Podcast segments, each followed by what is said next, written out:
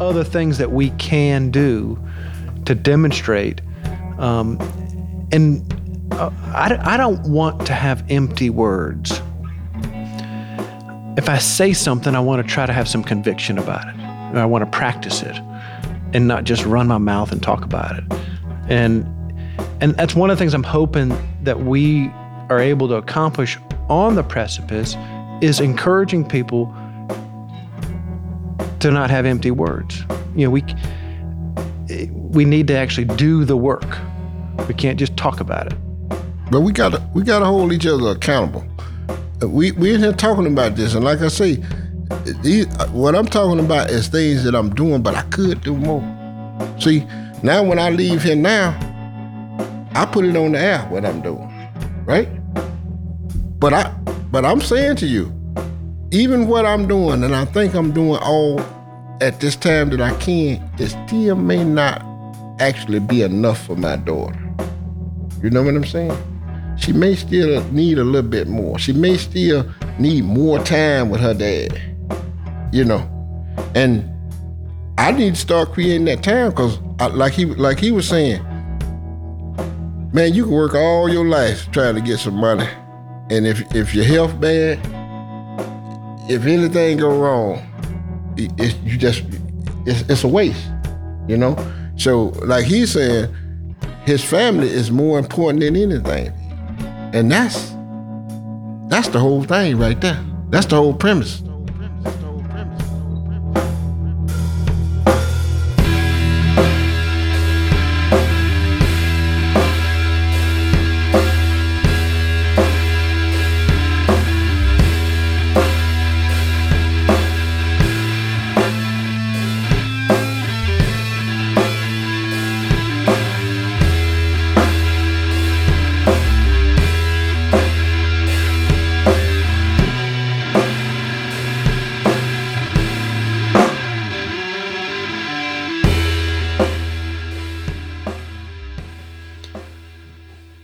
Welcome to the precipice. Hi. Candler is my 14 year old, and um, she's helping me with this trailer. I've taken the time to get a few uh, snippets from some of the recordings I've been doing with my friends. I want to say thank you to my friends who's been kind of helping me figure out the podcast. But Candler, you should know the reason I'm doing this is because I, I don't know how it works. I don't know how long it takes from when I hit publish for it to show up on Spotify. Mm-hmm. So, and once it's published, it's out there. Yeah.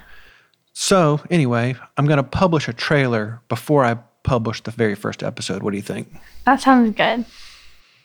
Uh, do you have any uh, suggestions as we move through this uh, trailer? Uh, no, but I know most of my friends are excited. Oh, good. All right, cool. Well, I hope everybody listens to this trailer. If you found this trailer, you found it just, you stumbled upon it. We're not promoting this at all. It's just kind of a rough draft of what's to come. But I hope you enjoy it. And we are on the adventure for truth. Candler, thanks for joining me on this uh, little intro. No problem.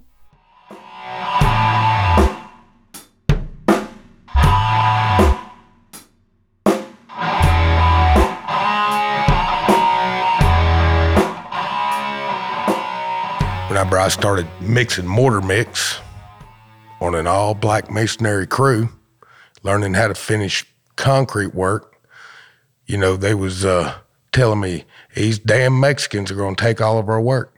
And they wasn't lying. Mm. They come over here in the droves. They worked 14 hour days. They never took a break. The heat didn't bother them. And it wasn't but a year or so go by. I'm working on an all Mexican crew. So I had to learn to speak Spanish quick.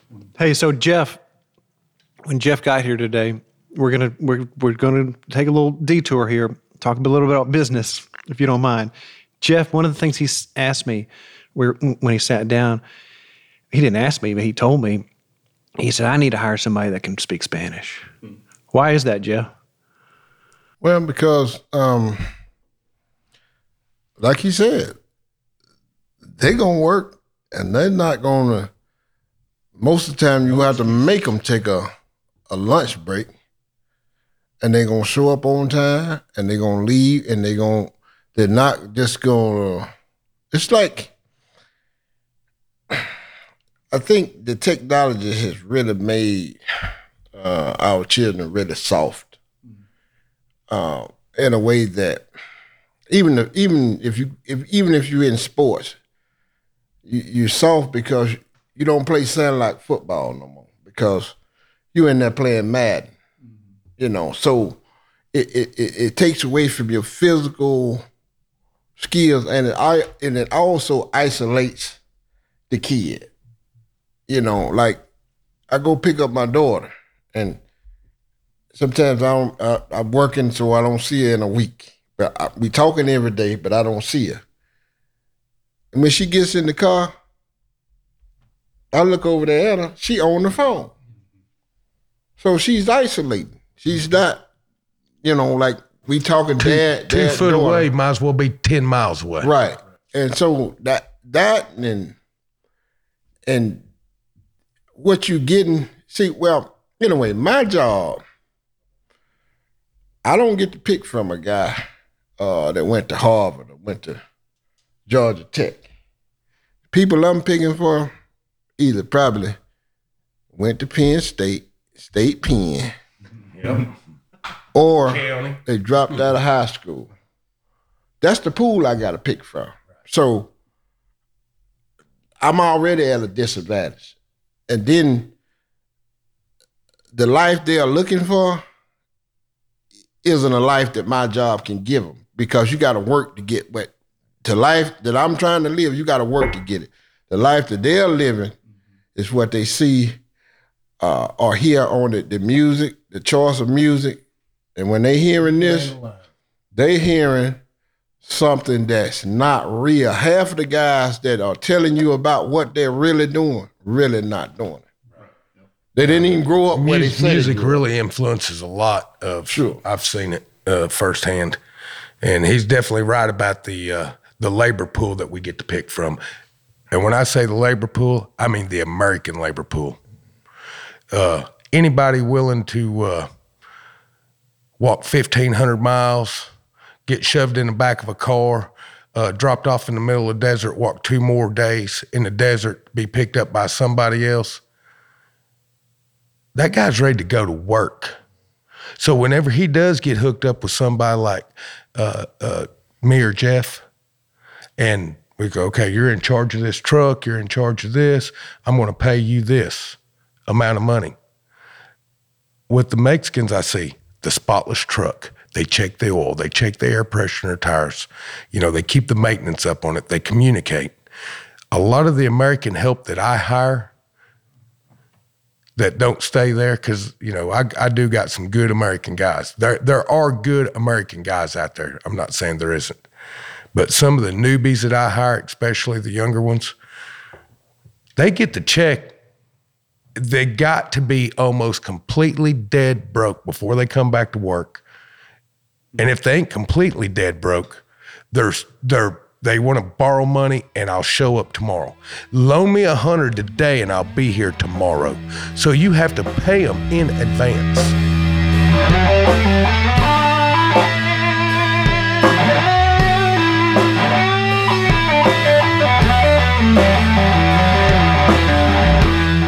And I said, what do you consider a, a, a day's work? You know, and, and if you if you say two hours or three hours, I can't, I can't hire you because the way I was raised, eight to ten, I mean eight and up is what a man works. My my father's dad taught him that. He taught me that. If I if I if I get out of bed and I can't do eight hours at least, I feel like I fail. Because my bills are steady climbing. And if I do two hours, that means I'm six hours behind on a bill somewhere. You know. But these cats, they'll come in for two hours. If I tell you, you say, hey man, I got a second job just came in. Man, my ride is already on the way. And then I'm like, that's the reason why your ride is on the way, because you ain't worked enough to get your own ride. You see what I'm saying? Exactly. And it, and it, and and so and then and then they got this thing like you disrespected me. Now all of us know disrespect. When they say disrespect now, it don't mean what we think disrespect That's right. is. Yeah. I totally agree with that. Mine is like, okay, if I tell you I want you to come to work in uniform, right? I'm a small business owner, so they figure, well, you ain't like FedEx, but if FedEx tell you come in that uniform, you in that uniform, or you don't work. So if I say that the first day, it's like talking to my child. Uh, I want you to pick up that paper. That's what I'm gonna say to him the first time. Well, if I come in the next day, that paper the same way, I got to get a little sterner with my delivery to my child because I'm trying to get you to understand this is what I'm. This is what I need you to do. Well, for them, that's disrespect because he got loud, and I, as a manager, I had to get loud. And if I want to get my job done, I got to be a little bit more sterner. So, but yet again, technology has kind of given them that mindset. Don't let nobody disrespect you. Don't let nobody step on you. Man, man, he disrespect me in his tone. Man, do you know how many times my daddy disrespected me? Yeah. And I think that's such a key to what you're saying is, you know, technology has created absentee parents um, and families just in general have been just broken apart over the years. And so there was nobody to push those guys.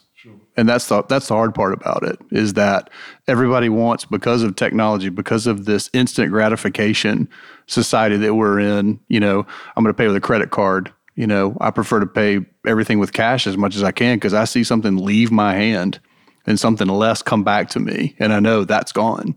Uh, and I may have a product for it, but that money's gone, and everybody just goes and goes and goes, and there's no there's no realization of what is actually happening, and so no parents, no nobody that's ever challenged them, um, and it's exactly what you're saying. You know, your dad would get on to you, and that became part of your character growing up, and I just don't see that much anymore, unfortunately.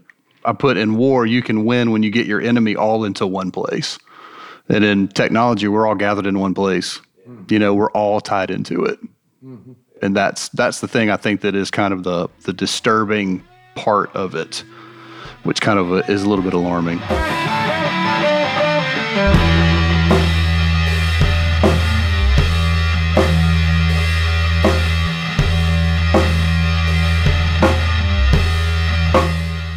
There's a lot of brain studies that have been done about the, the dopamine that gets released just from receiving likes from something that you posted. That is the, I mean, we talk about drug use, we talk about all kinds of stuff. That is one of the most addictive things is dopamine. Oh yeah. And, uh, you know, it, it always leads me to the discussion of did they know what they were doing when they unleashed it? You know, that's what I've always wondered. Yes, is, they did. Oh, is this just going to be this great thing where you can, you know, check out friends, pictures of your friends and share pictures with your friends? Or did they know that it would play right into the brain? Because here's what happens. I don't think it started off that way. Yeah. But that's where it went to. Well, here's the, the picture that I've always had, and I, I learned this a few years ago. Like, if you picture you you live in some place where it snows a lot, like a lot, a lot, and you you get that first big snow, you open your front door and there's four feet of snow to your mailbox. You're gonna trudge through that snow. You're gonna get to your mailbox. You're gonna trudge back, and you keep doing that for a month, and that's gonna get worn down. It's gonna get easy to go there. That's what your brain does on this stuff. It finds the easiest, the least, the path of least resistance and goes there. So that's why you start going, why do I even have my phone in my hand and I'm just looking at it? That's that's why it is. It's a chemical reaction in your brain. And it has enslaved billions of people. And that's even people like us who knows I'm one of them. yeah, it knows what it was like before, but now you're like, I'm I'm stuck in this. I can't imagine like you're talking about. You're talking about with teenagers, kids that have been on this since day one.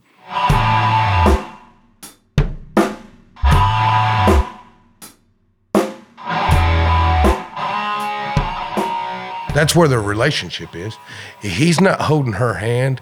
He's not opening the door for her. He's not telling her how precious she He's not. is. He's not buying her things. And and you know, I love rap music. You know what our kids are listening to? I mean, I got to liking rap by because my kids play it all the time. So, and I hear the lyrics. And Zachary, of all my kids, Zachary, uh, he lives that lifestyle. He loves that lifestyle. It's just the way he is.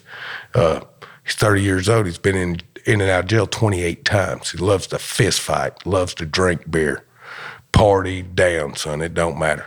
He's good to go. And he backs it all up. Uh, have you ever met Zachary yet, Joe? Yeah, I met him a few times. Yeah. Yeah, 6'4", 220 pounds. I mean, he loves to get after it. You know what I'm saying?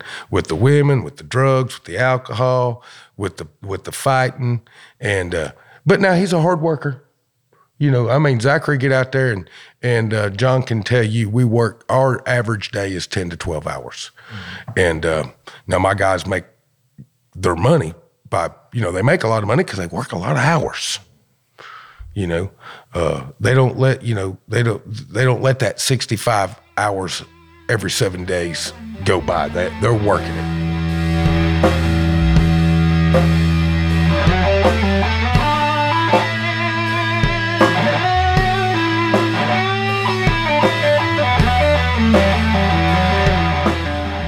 Me as a dad though, when I go get her, she never opens the door for herself. My daughter go round into that car and she'll stand there until dad open that door. I told Well, her. you've "Don't set you-" a standard for. Yeah. You you stand there until daddy open that door. And if any guy you meet, when he if he take you out, you go stand there in that door. That's right. He gonna open that door for you. And, And you if know, he if if he really wants, because I told her, I said, look, eh, look at you. I mean, eh, you're a nice looking girl. You don't have nothing to offer. You ain't got no no no big job. You don't drive no Lexus. So what what all you think you gonna offer him? You ain't got number one thing to offer him. Right. Yourself. I've been here. I've been man, you don't me at 15, 14 years old. Oh man. Playing ball. That's all I was after. I didn't care. I didn't even care if she had feet. Yeah. It was one thing that I was looking for.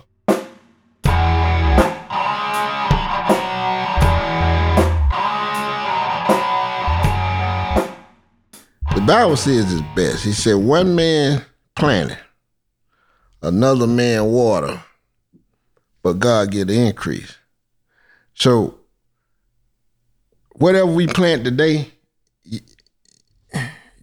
you just plant.